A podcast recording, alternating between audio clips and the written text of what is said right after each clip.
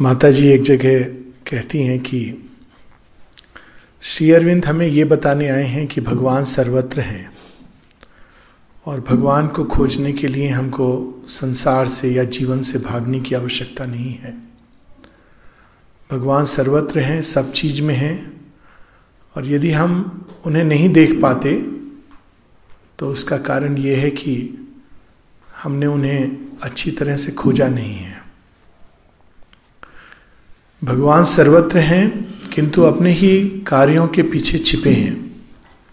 श्री अरविंद की एक कविता है, हु। उसमें बड़े सुंदर ढंग से वो इस बात को प्रकट करते हैं। These are his works and his veils and his shadows but who is he then by what name is he known ये सब कुछ जो संसार देखते हैं, उन्हीं का कर्म है। और उसके पीछे एक शुद्ध पारसमणि की तरह जैसे कि धान का एक कण,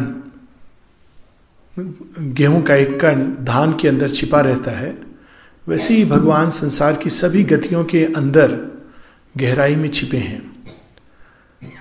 हम जब तक सतह पर जीवन को जीते हैं, तब तक हम प्रकृति के दास होते हैं, तब तक हम भगवान को नहीं पा सकते।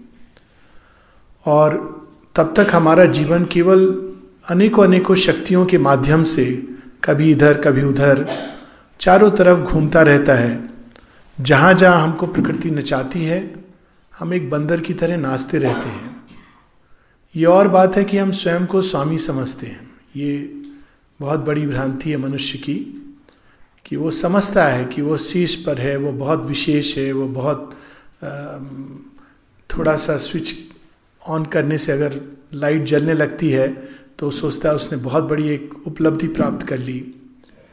किंतु वास्तव में हम प्रकृति के दास हैं और इस दासत्व में भी तैयारी इसी की करती है प्रकृति कि हमें सुख, दुख अच्छा बुरा, सफलता, असफलता के अनुभवों के द्वारा हमें तैयार करती है। उसी एक प्रयोजन के लिए, जिसके लिए सृष्टि बाहर निकली है। और वो एकमात्र प्रयोजन है कि ये सृष्टि दिव्य बने।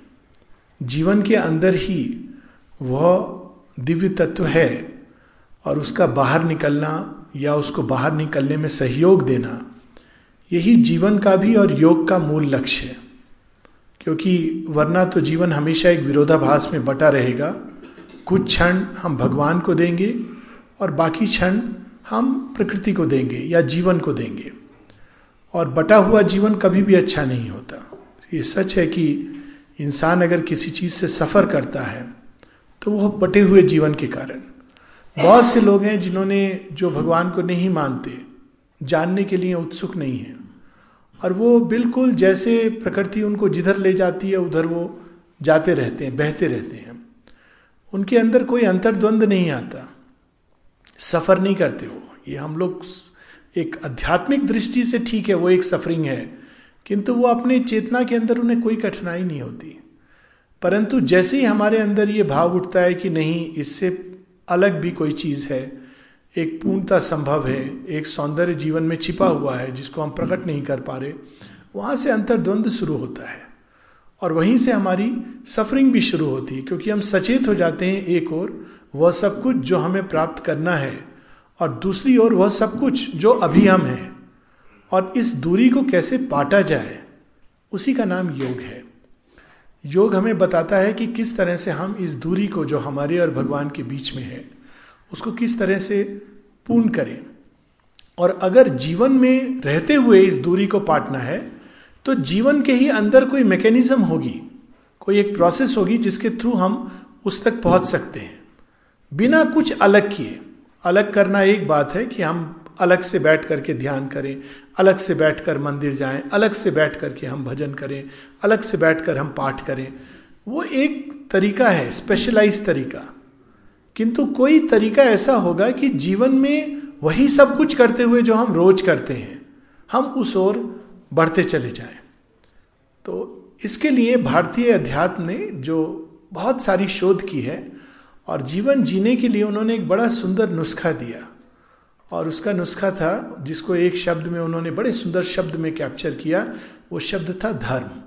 पाप और पुण्य पर इतना ध्यान नहीं है। भारत भारत साहित्य में, आध्यात्मिक साहित्य में आध्यात्मिक दर्शन में, पाप और पुण्य, खासकर पाप बोध, नरक, स्वर्ग, ये सब बहुत बाद में आए हैं। ओरिजिनली जिस चीज़ पर ज़ोर दिया था भारतीय मानसिकता ने, वो था धर्म। अगर हम धर्म के अनुसार जीवन जीते हैं तो हम स्वतः ही भगवान की ओर जाते हैं। और जब हम धर्म से विमुख होकर जीवन जीते हैं तो हम स्वतः ही उस दिव्य तत्व से दूर जाने लगते हैं। तो अगर हम इस दृष्टि से देखें तो कर्म का फल इंस्टेंट है। अक्सर लोग कहते हैं कि पिछले जन्म में आपने काम किया था, उसका इस जन्म में इस समय फल क्यों मिल रहा है? सही बात है, उचित है। जब कोई चीज़ 20 वर्ष पूर्व आपने की है तो फिर भगवान का न्यायालय तो मनुष्य के न्यायालय से भी ज़्यादा देरी से चलने वाला हुआ। क्योंकि जब तक आपको न्याय मिला, तब तक उस न्याय का और अन्याय का और दंड का इस सब का औचित्य समाप्त हो गया था। जिसको सफ़र करना था, वो सफ़र कर चुका, चला गया। तो भगवान के यहाँ तो इंस्टेंट वेजेस है। इंस्टेंट वेजेस क्या है? जब भी कोई कर्म हम धर्म सम्मत करते हैं तो स्वतः ही हमारे अंदर एक आनंद की गांठ खुलती है। और उसके खुलने से अंदर एक आभास होता है, जो हमको उस सौंदर्य की ओर बढ़ने के लिए शक्ति, संबल, एक कदम और आगे बढ़ने के लिए प्रोत्साहित करती है। और जब हम कोई ऐसा कार्य करते हैं जो अधर्म से जुड़ा है तो हम उतने ही एक और दरवाज़ा अपने और भगवान के बीच में बना लेते हैं, बंद कर लेते हैं। तो it is an instant process कर्म फल के लिए कई जन्म इसको वेट करने की ज़रूरत नहीं है। ये एडवांस होता है। और इसका भान प्रत्येक व्यक्ति जो सेंसिटिव है, जो थोड़ा भी संवेदनशील है, उसको होता है। और माता जी तो यहाँ तक कहती हैं कि बच्चे में बचपन से ये भान होता है। परंतु बड़े होकर हम उसको अनेकों अनेकों चीज़ों में उलझाकर मन के द्वारा इस सिंपल डायरेक्ट कांटेक्ट को लुप्त कर देते हैं। बच्चे जब पहली बार झूठ बोलते हैं या ऐसा कुछ करते हैं जो उन्हें नहीं करना चाहिए अंदर एक बोध होता है यहाँ पर जो उनको महसूस करवाता है कि ये नहीं करना चाहिए था। ये इनबिल्ट है प्रोग्राम्ड है। परंतु जैसे जैसे बड़े होते हैं, हम लोग माता पिता उनको झूठ बोलना, अपने उदाहरण द्वारा झूठ बोलना सिखाते हैं। कहते नहीं कि बेटा झूठ बोलो, पर उदाहरण द्वारा झूठ बोलना सिखाते हैं। और फिर अनेकों अनेक रूप में, क्योंकि जिस तरह का जीवन हम जीते हैं, वही बच्चों में स्वतः ही स्वाभाविक रूप से चला जाता है।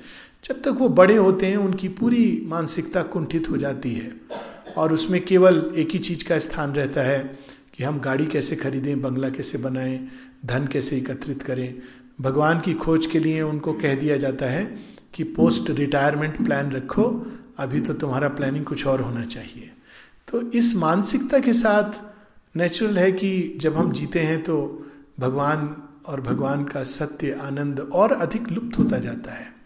और जो मुस्कान स्वाभाविक रूप से एक बच्चे के चेहरे पर होती है, ये देखी हुई चीज़ है कि जैसे जैसे व्यक्ति बड़ा होता है तो एक निशानी एडल्टहुड की कई निशानियाँ हैं।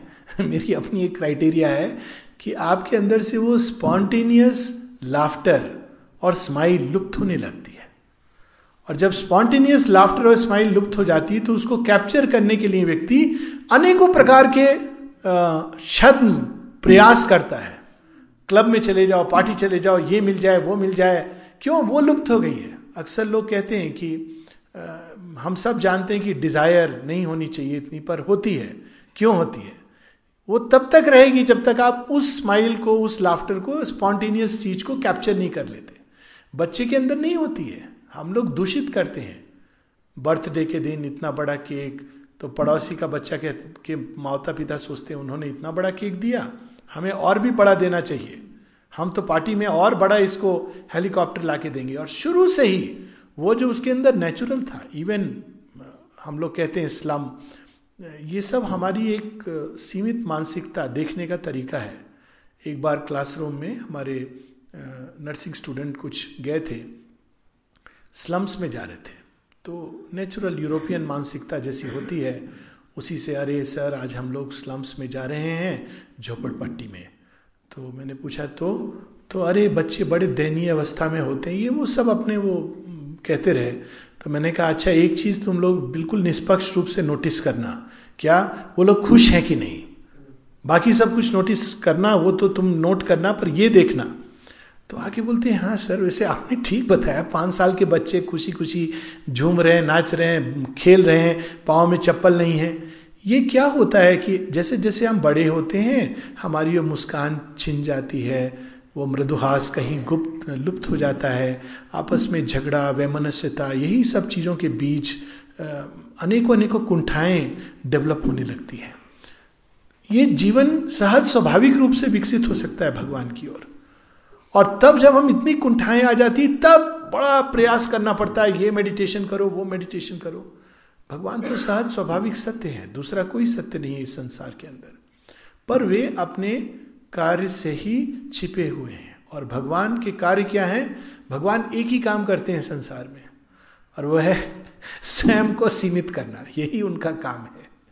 अनंत स्वयं को सीमित करता है, असीम स्वयं को ही बांधता है क्यों सीमित करता है, इसकी बात बाद में हो सकती है। और स्वयं को सीमित करके ही वो छिप जाता है। हर सीमित के पीछे असीम छिपा है। हर शांत के पीछे फाइनाइट के पीछे अनंत छिपा हुआ है। लेकिन वो छिप गया है, अपने को ही सीमित करके, आत्मगोपन के द्वारा। क्यों? ताकि ये सृष्टि विविध रंगों से भर जाए। और साथ ही, ताकि हमारे विकास स्टेप बाय स्टेप हो। जो पीएचडी का टीचर है उसको अगर नर्सरी की क्लास पढ़ाने को दिया जाता है तो वो अपने ज्ञान को सीमित करता है। वो सीधा वहाँ जाकर E equals to M C square नहीं पढ़ाएगा। वो पढ़ाएगा A B C D E उसी A B C D E से बाद में चलकर वो ई e का एक अलग अर्थ निकालेगा और एम का अलग अर्थ निकालेगा सी का अलग अर्थ निकालेगा। वो तो केवल एक सिंबल है, पर प्रारंभ वहाँ से करता है। तो वही पीएचडी का टीचर अपने को सीमित करके, जैसे अपने ज्ञान को सीमित करके शक्ति को सीमित करके, वैसे ही भगवान स्वयं को सीमित करता है। भगवान का स्वयं को सीमित करना इसी का नाम माया है। भारतीय अध्यात्म में इसको बहुत कुछ कहा गया है, माया माया के पार जाना। माया को हम जीत नहीं सकते, हम मोह को जीत सकते हैं। माया तो मार्ग है, माया के स्वामी की ओर ले जाने का। माया को काटा नहीं जा सकता, क्योंकि ये उन्हीं की माया है। श्री कृष्ण कहते हैं, माया दुरत्या। उन्हीं की माया है, उन्होंने ही प्रकट किया है। और उन्होंने एक प्रयोजन से प्रकट किया है। और तीन प्रकार की माया बताई गई हैं भारतीय, उसमें दो या तीन depending upon how we look at it एक होती राक्षसी माया, तमस से ढकी हुई, बिल्कुल अंधकार। लेकिन उस अंधकार में भी भगवान ही छिपे हैं।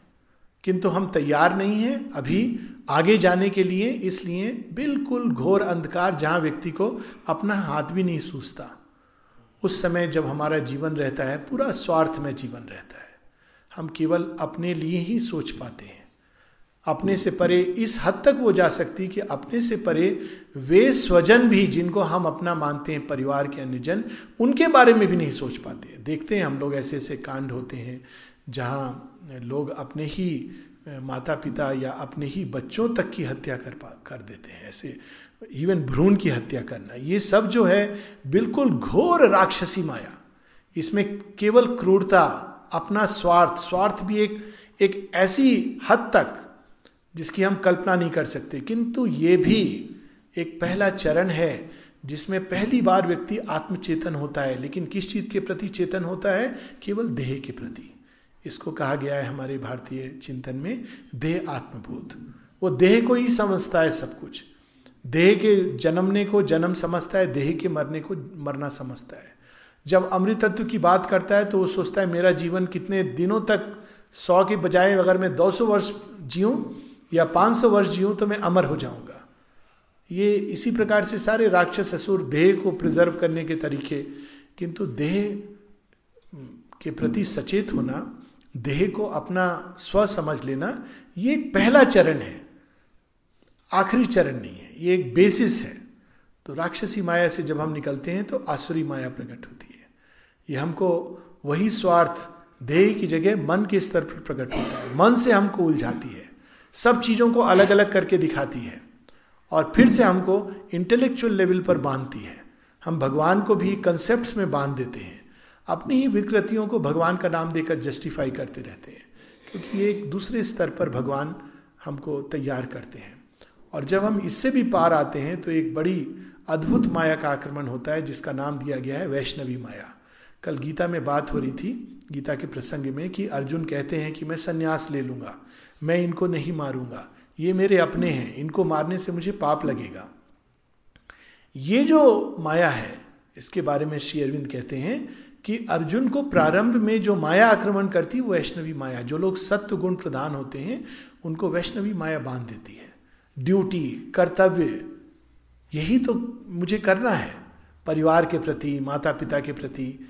तो उसी को, उसमें ही बंधे रहते हैं और आगे नहीं बढ़ पाते कि इसके आगे भी कोई और चीज़ है। और काफ़ी समय बाद सब कुछ अच्छा करते हुए भी वे ये नहीं जान पाते कि हम उसी अज्ञान के घेरे में घूम रहे हैं जिनमें हम जन्मे थे। तो ये माया हमको सीमाओं में बाँध देती है। और अगर उस सीमा में हम धर्मनिष्ठ होकर कार्य करते हैं तो अपने आप हमारे आगे का रास्ता प्रशस्त करती जाती है। और इस धर्म की भारतीय मानसिकता ने भारतीय अध्यात्म चिंतन ने तीन प्रकार से व्याख्या की है। धर्म वो जो ध्र शब्द धूरी से धा, धूरी धारण धरती वह जो सब चीज़ों के रूट में है जो सब चीज़ों को धारण किए हुए वो सनातन सत्य जिसने सारी सृष्टि को अपने अंदर धारण किया है, वह धर्म है।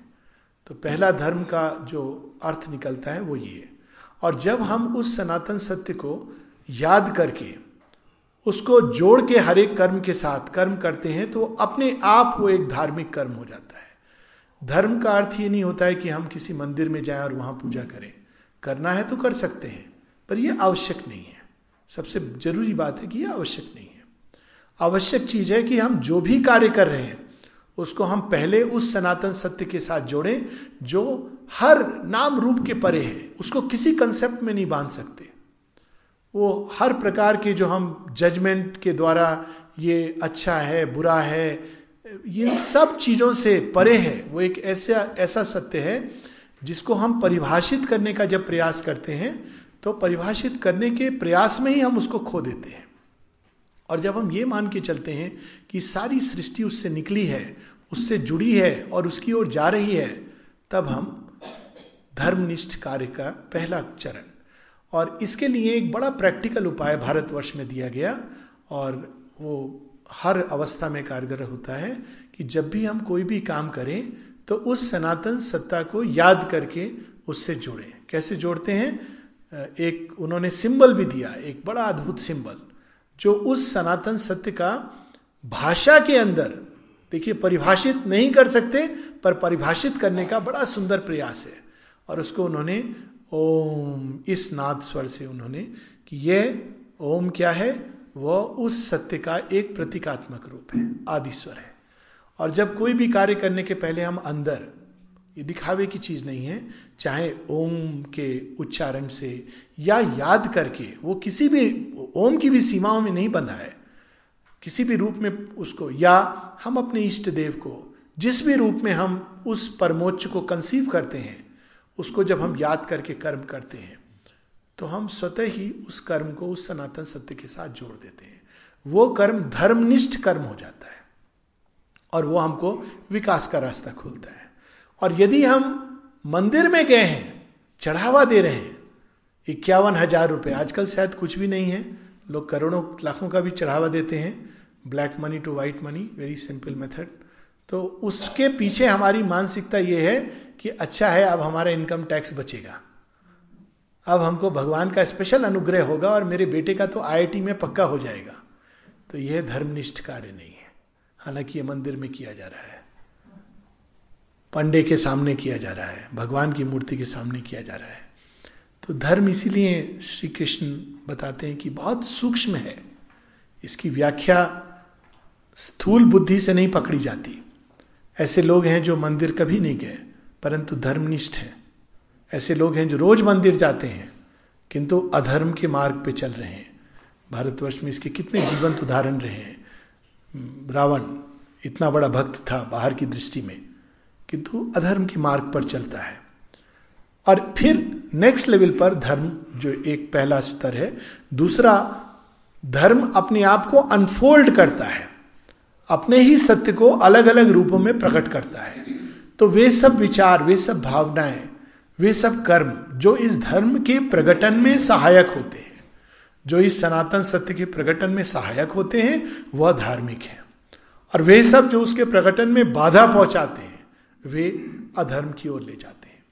उसके मूल में अगर हम जाएँ तो हम पाएँगे कि वह सब जो हमको सीमित और संकुचित करता है, क्योंकि हमारी यात्रा सीमित से असीम की है, वह सब जो हमको सीमित और संकुचित, संकीर्ण बनाता है, वो अधर्म है। अब अगेन हम देखेंगे कि हम हो सकता है रोज मंदिर जा रहे हो, किंतु और संकीर्ण होते जा रहे हैं। हमारा भगवान सिमट कर पहले एक मूर्ति में फिर और सिमट कर हमारे एक मानसिक कंसेप्ट में बन जाता है। और हम सोचते हैं कि बस वही भगवान है जो हम सोचते हैं, जो हम समझते हैं, और वह सब कुछ जो हम नहीं देख पा रहे, नहीं समझ पा रहे, नहीं सोच पा रहे, वो भगवान नहीं है।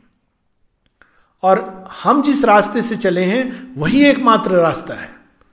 ये कुछ इस तरह की बात है कि नैनीताल आने वाले लोग अलग अलग रास्ते से आते हैं और अलग अलग रूट हैं। और जो व्यक्ति एक रूट से गया है अगर वो दूसरे को बताएगा कि नैनीताल कैसे जाना है तो वो रूट बताएगा। उसको दूसरा रूट पता नहीं है। और ये ये एक काफ़ी हद तक कभी कभी ये मूर्खता, संकीर्णता चली जाती है। ये इस हद तक जा सकती है कि मान लीजिए हम दिल्ली में किसी किसी का फ़ोन आए दिल्ली से, और हम उसको हटात कह पड़े कि देखिए, बड़ी ठंड पड़ रही है, अपना ध्यान रखना, स्वेटर पहन के रहना। दिल्ली में ठंड नहीं पड़ रही है। दिल्ली में गर्मी पड़ रही है। ये तब, ये हमें लगता है कि ये तो मूर्खता की बात है, लेकिन हम ऐसा करते हैं। कैसा करते हैं? बच्चे को 21 साल की उम्र में कहते हैं, देख, रोज बैठ करके ध्यान कर। वही मूर्खता है।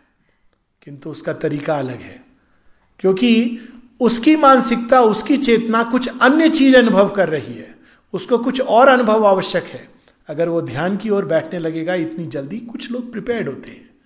किंतु कई बच्चे अगर उनके लिए बड़ा अच्छा ये भी एक पास टाइम हो जाता है। या वो, चलो अच्छा है, हम जीवन के संघर्ष से लोग भागने लगते हैं।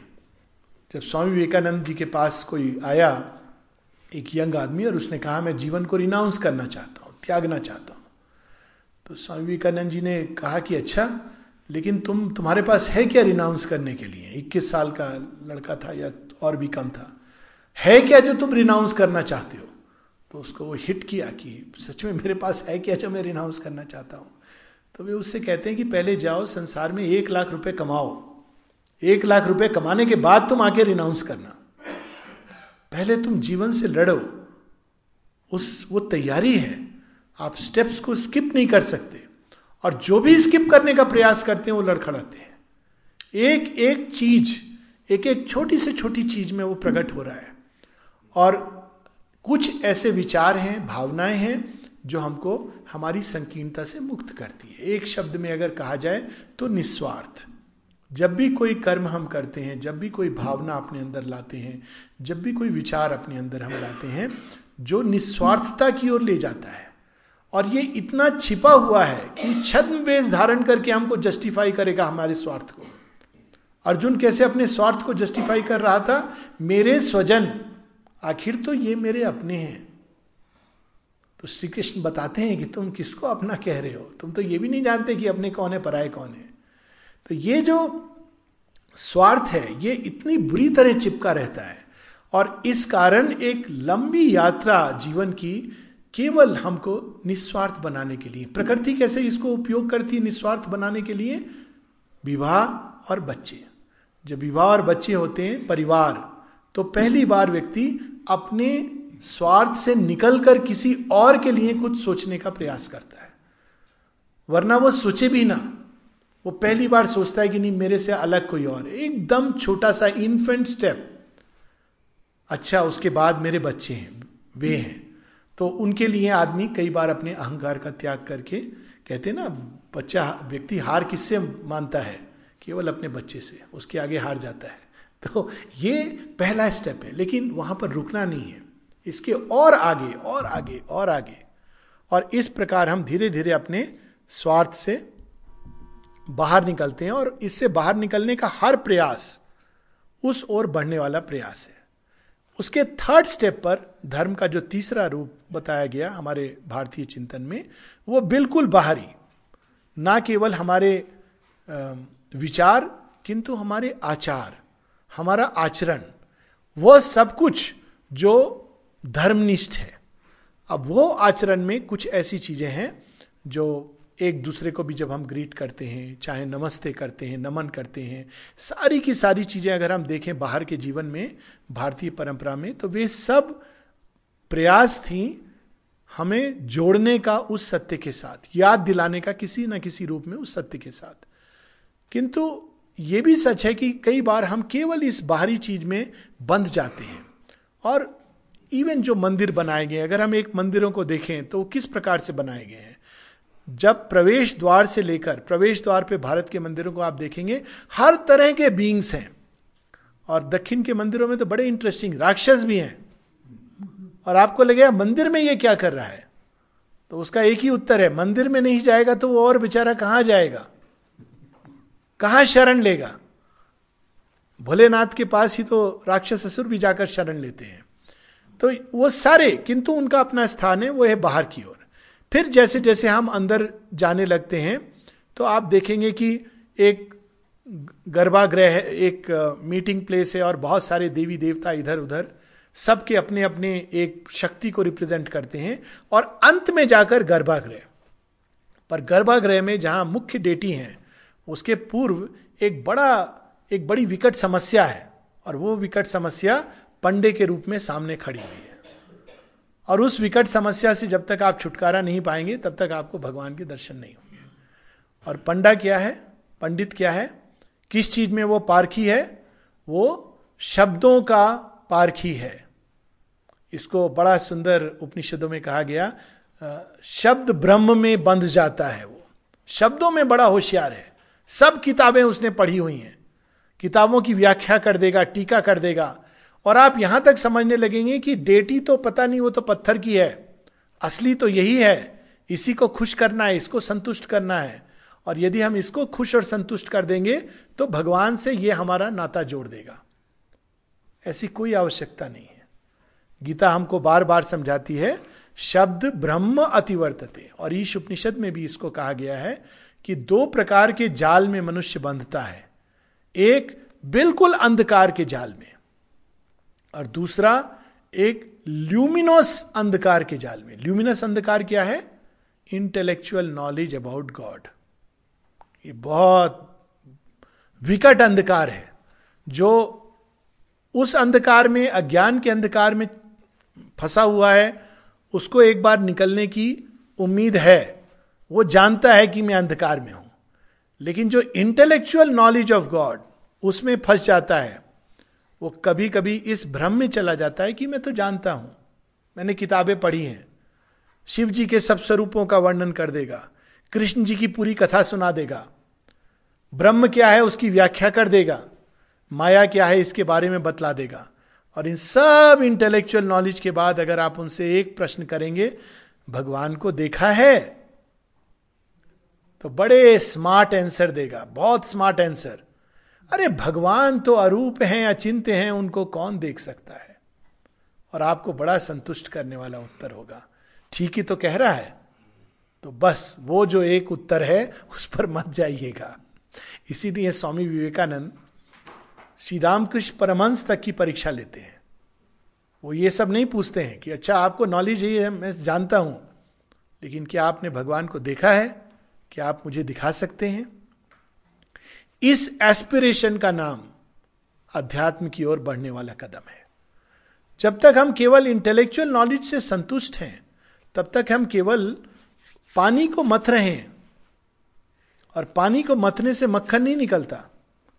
हज़ार किताबें पढ़ लेने से, याद कर लेने से सारे श्लोक, कुछ लोग हैं जिन्होंने गीता कंठस्थ की हुई है, किंतु एक श्लोक भी नहीं जीवन में उतारते।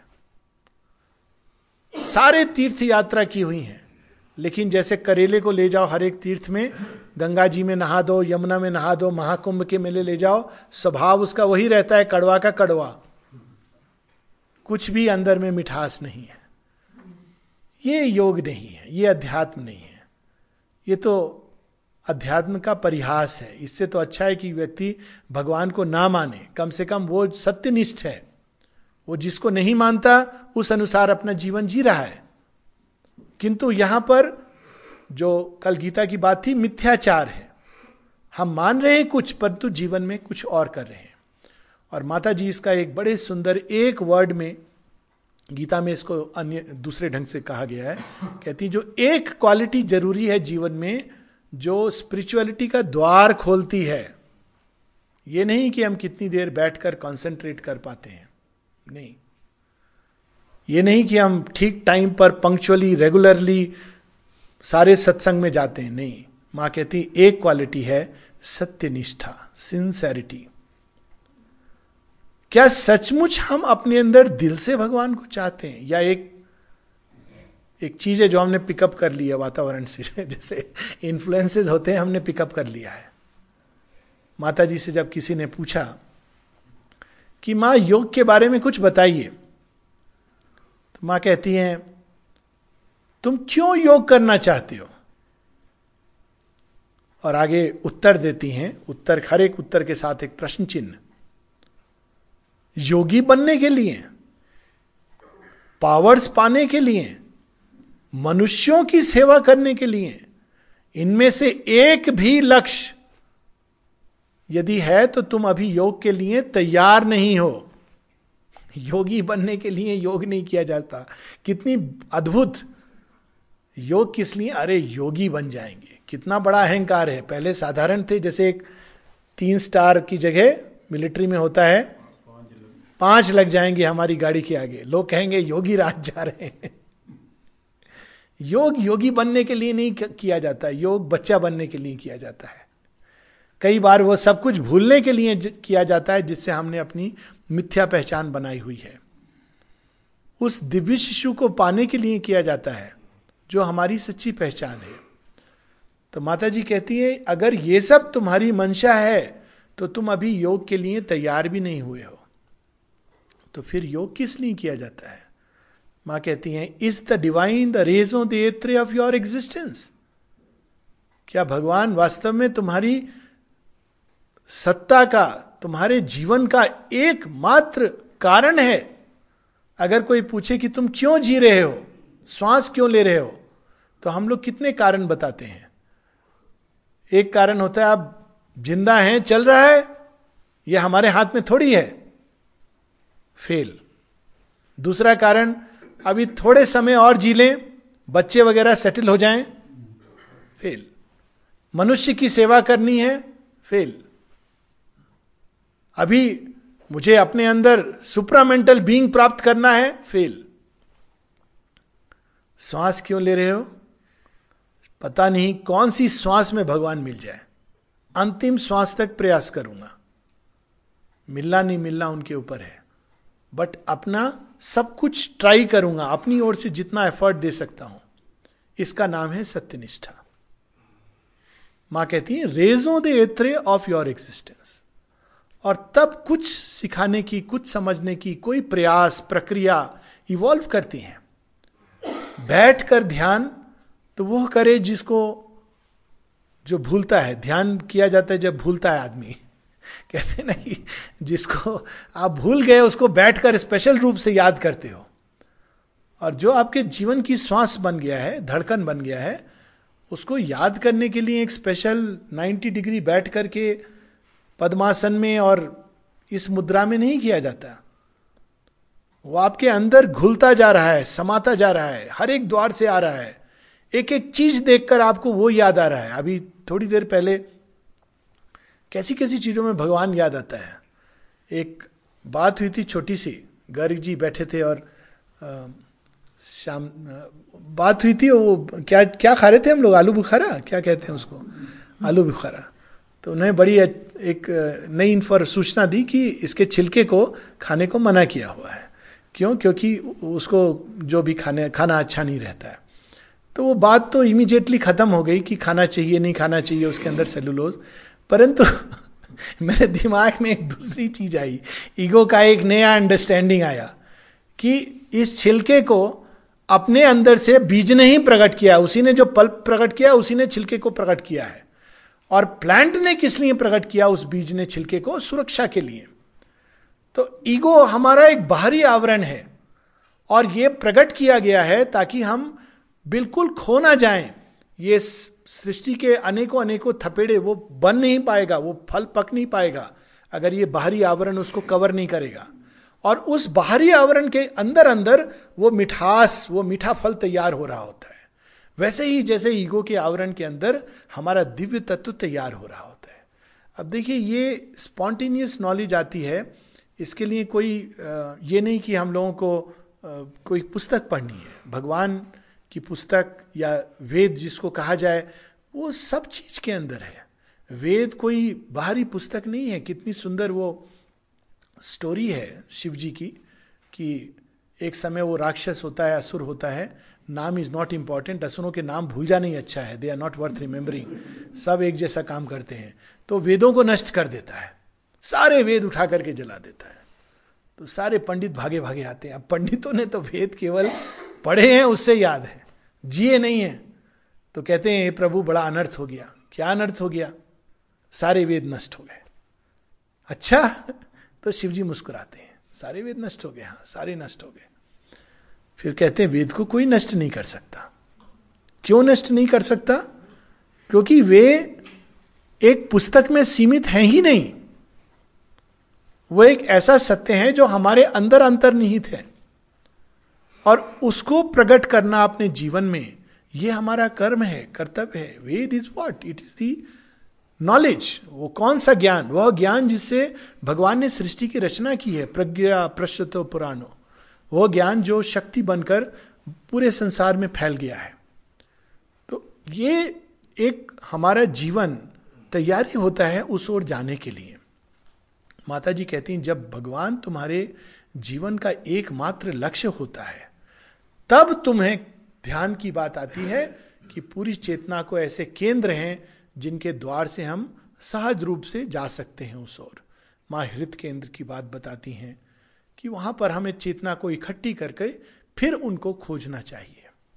और ये कोई ये नहीं कि केवल जब हम एक स्थान पर बैठे हैं, हम भोजन कर रहे हैं, हम वॉक कर रहे हैं, हम बैठे टीवी देख रहे हैं, बातचीत हो रही है, उस समय भी प्रयास ये करना चाहिए कि हमारी चेतना यहाँ एकाग्र होकर उस अभिप्सा में हो कि हमको, हमें भगवान को देखना है। और उनको किसी भी तरह से सीमित नहीं करना कैसे वो आएँगे? किस तरह से आएँगे? सबरी वेट करती है, बेर लेकर के भगवान आएँगे। और वो आ जाते हैं। सारे ऋषि मुनि कहते हैं, तू मूर्ख है। ये कोई पद्धति नहीं है योग की। योग तो बड़े दूसरे ढंग से किया जाता है। श्वास की कंट्रोल होता है, मंत्र जब होते हैं। वो कहती, मुझे मालूम नहीं ये सब। मेरे को बस इतना विश्वास है कि भगवान आएँगे और बेर लेकर मैं बैठी हूँ। तो ये एक श्रद्धा, सत्यनिष्ठा, अभीपसा, ये योग का वास्तविक प्रारंभ है। और उसके साथ प्रकृति जो है, जो जिसने हमको बांधा हुआ है, पहली चीज़ है कि उसको समझना। शेयरविंद कहते हैं, ये बहुत एक आवश्यक स्टेप है। और इसके ऊपर एक बड़ी सुंदर, एक छोटी सी स्टोरी है कि एक जू में कई जानवर होते हैं तो एक नया नया जानवर पकड़ के लाया जाता है।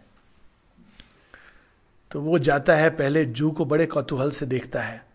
देखता है कि तोता साइकिल चला रहा है। कहता है, अरे, ये तो बड़ी अद्भुत जगह है। यही शायद हमारा जानवरों का ड्रीम डेस्टिनेशन अमेरिका है। जानवरों का अमेरिका तो ऐसी होगा ना, जहाँ तोता चला रहा होगा साइकिल।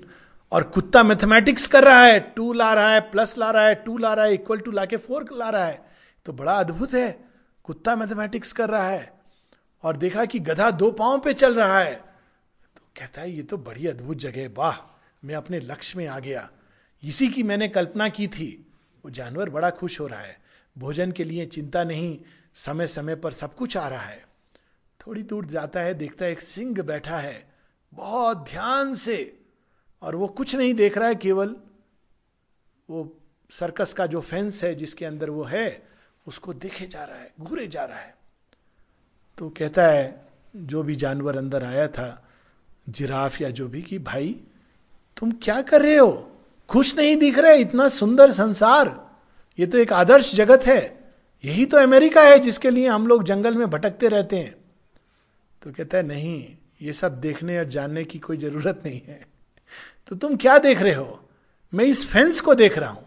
फेंस को? क्यों? मैं देख रहा हूँ कि ये किस तत्वों से बना है। क्यों?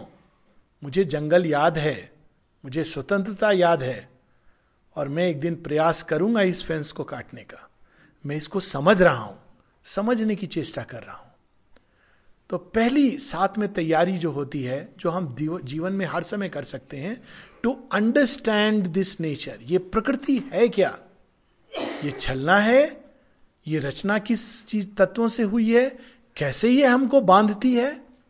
और इसके बारे में माँ एक शब्द यूज़ करती हैं टू बिकम कॉन्शियस और बड़ी सुंदर सुंदर तरीके उन्होंने बताए हैं। एक जगह शेयरबिंद कहते हैं कि तुम ट्रेन में ट्रैवल कर रहे हो तो क्या करते हैं लोग? बोर होते हैं। ये एक बहुत बड़ी बीमारी है। इंटरेस्टिंग बीमारी है, जिसका नाम है बोरडम। और अधिकांश जो मूर्खताएँ मनुष्य करता है, बोरडम के कारण करता है। जिसको बोर होने की बीमारी लग जाती है, उसके लिए भोर बहुत दूर हो जाती है, क्योंकि वो फिर उलझता चला जाता है, बोरडम से भागना।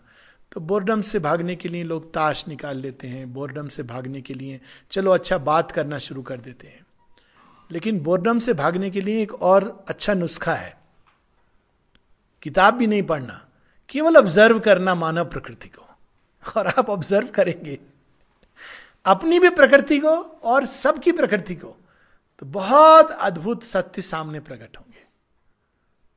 इस, ये माता जी कहती हैं to learn to observe just केवल देखना, हमारे अंदर भी किस किस तरह से भाव उठते हैं, तरंगे उठती हैं, एक छोटी सी चीज़ है जो हम सबके साथ हो चुकी है, परंतु फिर हम उसमें बार बार पकड़े जाते हैं। अगर हम देखें, ध्यान से तो हम देखेंगे कोई भी भावना, कोई भी विचार स्थिर, सदैव नहीं रहता। आता है एक तरंग की तरह, चला जाता है। आपको कुछ करना नहीं होता। वो आएगा, चला जाएगा। परंतु फिर भी जब एक विचार उठता है या भावना उठती है तरंगी की तरह तो हम उसमें अपना कंसेंट दे करके कितना आगे बह जाते हैं। एक समय बाद वो अपने आप नीचे आती है और तब हम देखते हैं, अरे हम तो कहाँ चले गए? जाना इधर था, ये डाइवर्शन कहाँ हो गया? ये क्यों होता है? हम बचपन से हम लोग इस चीज़ को देखते आए हैं। ये एक सिंपल ऑब्जर्वेशन है। कोई भी स्थायी नहीं है। वह सब कुछ जो लगता था फॉर है, लेकिन वो फॉर नहीं रहता है। परंतु हम उसमें बह जाते हैं। और एक सिंपल ऑब्जर्वेशन हम लोगों को कितना सचेत कर सकता है कि नेक्स्ट टाइम कोई विचार या भावना उठता, उठती है तो कुछ क्षणों के लिए स्टेप बैक करना, कुछ क्षणों के लिए प्रतीक्षा करना, ये उठेगा तरंग की तरह, ये भी उसी गति को जाएगा। वो लास्ट नहीं करेगा, परंतु अगर हम उसमें पकड़ लें या उसमें पकड़े जाएँ तो वो हमको बहा करके ले जाता है। तो प्रकृति किस किस तरह से हमको ले जाती है? ये नहीं कि वो ले जाएगी, उसमें भी वो तैयारी करेगी, वो एक बात की चीज़ है। किंतु प्रारंभ में एक सिंपल अभ्यास जो श्री अरविंद बताते हैं, वो है कि to learn to step back and observe nature ये एक वेदांतिक योग की पद्धति है। बड़ी सिंपल है। दो प्रकार की योग की धाराएँ निकली हैं। ये जो एक है वेदांतिक धारा। वेदांतिक धारा में हम लोग प्रकृति को काट कर मुक्त होते हैं। पुरुष तत्व को पा करके वो प्रकृति के ऊपर अपना ज़ोर डालता है और अपना हाथ डालकर प्रकृति के घेरे से हमको निकाल लेता है। ये वेदांत की धारा है। भारतवर्ष में किंतु एक और धारा निकली है। वो बड़ी अद्भुत धारा है। वो है तंत्र की धारा। तंत्र की धारा में हम प्रकृति के बंधन को काटते नहीं। हम उसके गहराई में जाते चले जाते हैं। और गहराई में जब हम देख जा, जाने लगते हैं तो हम देखते हैं वही प्रकृति जो बाहर से हमको छल रही थी गहराई में वही शक्ति स्वरूपना है। और वही शक्ति फिर हमको लिबरेट करती जब हम उसके अंदर छिपे सत्य को पकड़ लेते हैं। किसी भी विचार के पीछे अगर हम गहराई से उतरते चले जाएँ उसमें बह नहीं जाएँ सुपरफिशियल थॉट के अंदर परंतु उसके गहराई में अगर चले जाएँ तो हम देखेंगे कि उस विचार के पीछे एक आइडिया छिपा हुआ है। और उस आइडिया के और गहराई में चले जाएँ तो हम देखेंगे एक सत्य छिपा हुआ है। उस सत्य की गहराई में जाएँ तो हम एक पूर्णता को टच करेंगे, क्योंकि हर चीज़ की गहराई में। उसी तरह भावनाएँ। भावनाओं से एक है स्टेप बैक करना, वेदांतिक तरीका। एक है उन भावनाओं की गहराई में उतरते जाना। और जब हम उसके गहराई में उतरेंगे, यहाँ तक कि डिजायर्स की भी गहराई में अगर हम उतरे तो हम उसके पीछे छिपे सत्य को पकड़ेंगे। हर चीज़ के पीछे एक सत्य है। वो एक तंत्र का मार्ग था कि प्रकृति से भागना नहीं, परंतु प्रकृति की सीमाओं को पीछे ढकेलते जाना, और पीछे ढकेलते जाना, और विस्तार में उसके अन्वेषण करना, और वहाँ पहुँच जाना जहाँ प्रकृति लगभग विलुप्त होने लगती है, सीमाहीन होने लगती है और शक्ति में मिल जाती है।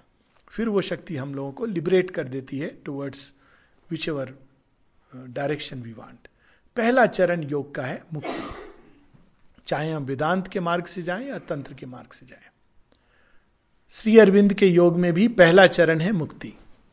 दोनों ही योग में। श्री अरविंद वास्तव में अपने योग को भारतीय परंपरा के योग में जो योग की धाराएँ निकली हैं उसको अपनी चरम पूर्णता पर ले जाते हैं, उनको लॉजिकल कंक्लूजन तक ले जाते हैं। भारतीय परंपरा में योग की धाराओं में दो प्रयास रहे हैं, एक मुक्ति का, एक पूर्णता का प्रयास। वेदों में अगर हम देखें तो जो स्ट्रेस था, वो पूर्णता की ओर था, और मुक्ति का अर्थ कुछ और था। मुक्ति का अर्थ ये नहीं था जो आज की प्रचलित मानसिकता में है कि मुक्त होने का मतलब है जन्म, मरण के आवागमन से छुटकारा। मानो आवागन गमन की जो प्रोसेस है किसी काल किसी आ, किसी बुरी माया किसी बुरी शक्ति ने रचना की है किसी शैतान ने। तो आवागमन से छुटकारा मिल जाना यह मुक्ति। ये बहुत ही बाद में आया है भारतीय परंपरा में। ये शुरू में नहीं है। वैदिक काल में आवागमन से मुक्ति इनफैक्ट ईशुपनिषद बड़े सुंदर ढंग से कहती है। जो संभूति से जुड़े हैं, वे भी अंधकार में हैं, जो असंभूति का प्रयास कर रहे हैं। जन्म से मुक्ति, वे भी और भी घने अंधकार में चले जाते हैं। आवागमन से मुक्ति मुक्ति नहीं है। मुक्ति का सही अर्थ होता है शुचिता, वह शुद्धि जो हर चीज़ के शुद्ध स्वरूप को पकड़े। मुक्त किससे होना है? उन, उस राक्षसी माया से, जो हमको बिल्कुल कठोर अंधकार में बाँध करके रखती है। प्रेम से नहीं मुक्त होना है, किंतु उसके जो दूसरे रूप हैं विद्वेश घृणा, कामना, वासना, मोह, इनसे मुक्त होना है। ज्ञान से मुक्त नहीं होना है, किंतु वो ज्ञान जो हमको सीमाओं में बांधता है, उससे मुक्त होना है। कर्म से मुक्त नहीं होना है, किंतु स्वार्थ, अहंकार, लालच, इनसे मुक्त होना है। तो मुक्ति का अर्थ होता है वे चीज़ें जो जो सत्य को चारों तरफ़ से लपेट कर मिक्सचर के रूप में उसमें मिली हुई हैं और इस प्रोसेस को गोल्ड के एक्सट्रैक्शन जैसे किसी भी चीज़ को एक्सट्रैक्ट किया जाता है, वही प्रोसेस योग में भी यूज़ होती है, वही स्टेप्स हैं। तो पहले जब गोल्ड को निकालते हैं तो मिट्टी के साथ मिला होता है। तो आप सीधा उसको आग में नहीं ले जाते हैं। आप उस मिट्टी को पानी और सीविंग छन्नी इससे छानते हो। जब छानते हो और पानी से साफ़ करते हो तो मिक्सचर बहुत कम हो जाता है। इस प्रोसेस के बाद उसको सुखाया जाता है। उस प्रोसेस के बाद उसको अग्नि दी जाती है। उस प्रोसेस के बाद उसको गढ़ने के लिए हल्की हथौड़ी से शेप किया जाता है। तब वो सुंदर आभूषण बनता है। तो योग में भी ये सारी प्रोसेस पहले एक मोटे तौर पर छानना। कुछ ऐसे कर्म हैं जो नेचुरली हम लोगों को पतन की ओर ले जाएँगे। ये छानना हुआ। धोना क्या हुआ? भागवत कृपा का, भागवत प्रकाश का आवाहन। वो एक ऐसी शक्ति है जो कई चीज़ों को तो वैसी धो डालती है। हमको आवश्यकता ही नहीं पड़ती किसी और चीज़ की। हरकुलिस की कहानी में ये आता है। हरकुलिस एक बहुत, हम लोग जानते हैं, महान देवपुत्र है अर्धदेव पुत्र है एक्चुअली टाइटन का भी खून है उसमें और देवता का भी खून है। और हरकुलिस को कई कार्य दिए गए हैं। एक कार्य है उसका एजियन स्टेबल्स को साफ़ करना। वहाँ पे एजियन स्टेबल, वो ग्रीस का वो इतना, यूनान का एक ऐसा स्टेबल है जहाँ हज़ारों घोड़े उस अस्तबल में है। तो अब आप साफ़ करना प्रारंभ करेंगे तो एक घोड़े से लेकर जब हजारवें घोड़े तक पहुँचेंगे तो 24 घंटे के ऊपर हो गए और पहला घोड़ा गंदगी करना शुरू कर देगा। तो आप कैसे साफ़ करेंगे? और कोई साफ़ नहीं कर पाता है। Hercules is a real smart person. तो हरकुलिस क्या करता है? पहले अन्वेषण करता है, देखता है, स्टडी करता है। फिर वो देखता है कि पास में एक नदी बह रही है। तो घोड़ों को साफ़ करने की चेष्टा नहीं करता है। उसमें नहीं उलझता है। वो नदी से यहाँ तक एक नहर बनाने की चेष्टा करता है। और जब नहर बनती है और नदी का पानी उससे बहता है तो उस सारे अस्तबल को एक साथ साफ़ कर देता है। तो योग में भी माता जी एक जगह कहती हैं do not try to wash your stains one by one change the whole linen एक एक स्टेन को साफ़ करने के चक्कर में चादर फट जाती है। चेंज द होल लिनेन चेतना को ही परिवर्तित करना। तो इसको किस प्रकार से किया जाता है? एक जो, एक छोटी छोटी मेरे अंदर ये गलती है, ये प्रॉब्लम है, इसको हम, मैं ठीक करूँ, उसको ठीक करूँ। इस तरह से कुश्ती करने से इंसान आगे नहीं बढ़ता है और चीज़ें ठीक नहीं होती हैं। उलझ जाता है उसमें और। तो जो तरीका माँ बताती हैं वो ये कि भागवत कृपा का आवाहन करो। उसके और अपने बीच में एक चैनल बनाओ। और चैनल कैसे बनता है? भगवान को याद करके, प्रार्थना के द्वारा। जब हम प्रार्थना करते हैं, याद करते हैं, आवाहन करते हैं इन चीज़ों के लिए, ना कि भौतिक सुख के लिए। जब हम भौतिक सुख के लिए भगवान का आवाहन करते हैं तो हम भगवान देंगे हमको वो, ऐसा नहीं है। अगर हमसे प्यार करते हैं, वो तो प्यार करते ही हैं, इसमें कोई डाउट नहीं है तो देंगे। पर अगर भगवान बहुत प्यार करने लगे तो उन चीज़ों को ले लेंगे। भगवान के प्यार के दो रूप होते हैं। एक प्यार जिसमें वो दे देते हैं कि ले ले तू। लेके खुद समझ ले कि ये कितना विशैला है। तो करेला को समझ रहा है कि ये बाल मिठाई है खा के देख ले। तो खा के बाद में आदमी देखता है कि ये बाल मिठाई थी तो बड़ी टेस्टी, पर शुगर बढ़ गया मेरा। तब उसको पता चलता है कि ये मिठाई के रूप में करेला था। ये एक तरीका है। फिर भगवान आगे जब आदमी बढ़ता है, कहते हैं, ये तो प्रॉब्लम सीरियस हो रही है। इसको दे दे के मैंने बिगाड़ दिया। तो भगवान काली का रूप लेते हैं। तो वही भगवान का प्यार कैसे मैनिफेस्ट होता है? वापस कर। देना शुरू कर। जो जो चीज़ बाँध रही है, उसको लेना शुरू करते हैं। और तब आदमी कहता है, हे भगवान, तुम कैसे क्रूर हो? क्योंकि वास्तव में उसने भगवान को चाहा ही नहीं था। वो तो केवल भगवान को अपने अहंकार की पुष्टि का साधन बना रहा था। उसको भगवान नहीं चाहिए थे। एक जिनी और जुजू वाला जिनी चाहिए था। सीरियल आता है ना, जिनी और जुजू? उसमें जिनी जो चाहो कर देती है। तो उसको भगवान नहीं चाहिए था, एक गुलाम चाहिए था। एक ऐसी शक्ति जो हर समय उसकी मन्नत पूरी करती रहे। और ऐसी शक्तियों से बहुत सावधान रहना चाहिए, जो मन्नत पूरी करती हैं। वैसी कुछ कम नहीं, हम लोग डिजायर्स में फंसे हुए हैं। वो और फंसाती जा रही हैं। भगवान का काम तो है कि इससे हमको मुक्त करें। जो सब डिजायर्स पूरा कर रहा है, थोड़ा सा सचेत रहना चाहिए कि भगवान मुझे भूल गए हो क्या? एक उड़ीसा से प्रपत्ति जी आते थे और बाबा जी महाराज तो एक बार किसी ने प्रपत्ति जी के सामने कहा कि पता नहीं, मेरे लाइफ में सब कुछ अच्छा चल रहा है। भगवान की बड़ी कृपा है। तो प्रपति जी ने झट कहा, हो सकता है भगवान ने तुम्हें अभी देखा भी ना हो। दृष्टि ना की हो। क्योंकि वो दृष्टि करते हैं तो पहली चीज़ कभी कभी जो पास में थी वो लुप्त हो जाती है।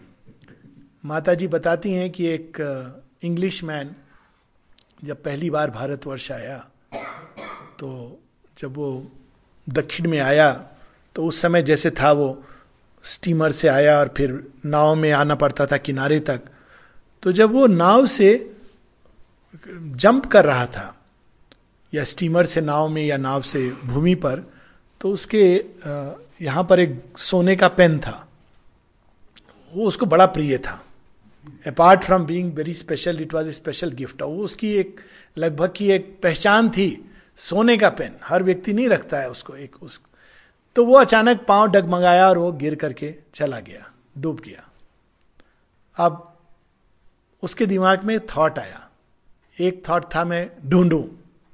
ढूँढने का प्रयास करो। परंतु साथ ही एक दूसरा थॉट आया कि बट इट इज़ नेचुरल सही ही तो है। मैं भारतवर्ष आया हूँ, आध्यात्मिक भूमि पर। उसका पहला प्रभाव तो यही होगा कि मैं जिन चीज़ों से बंधा हूँ, उस चीज़ को मुक्त कर दिया जाएगा। देखिए कितनी सुंदर विचार है। कितना सुंदर, अद्भुत विचार है। हम लोग क्या करते हैं? भगवान को कोस देते हैं। और वो बेचारे क्या करें? वो तो सच में बेचारे हैं।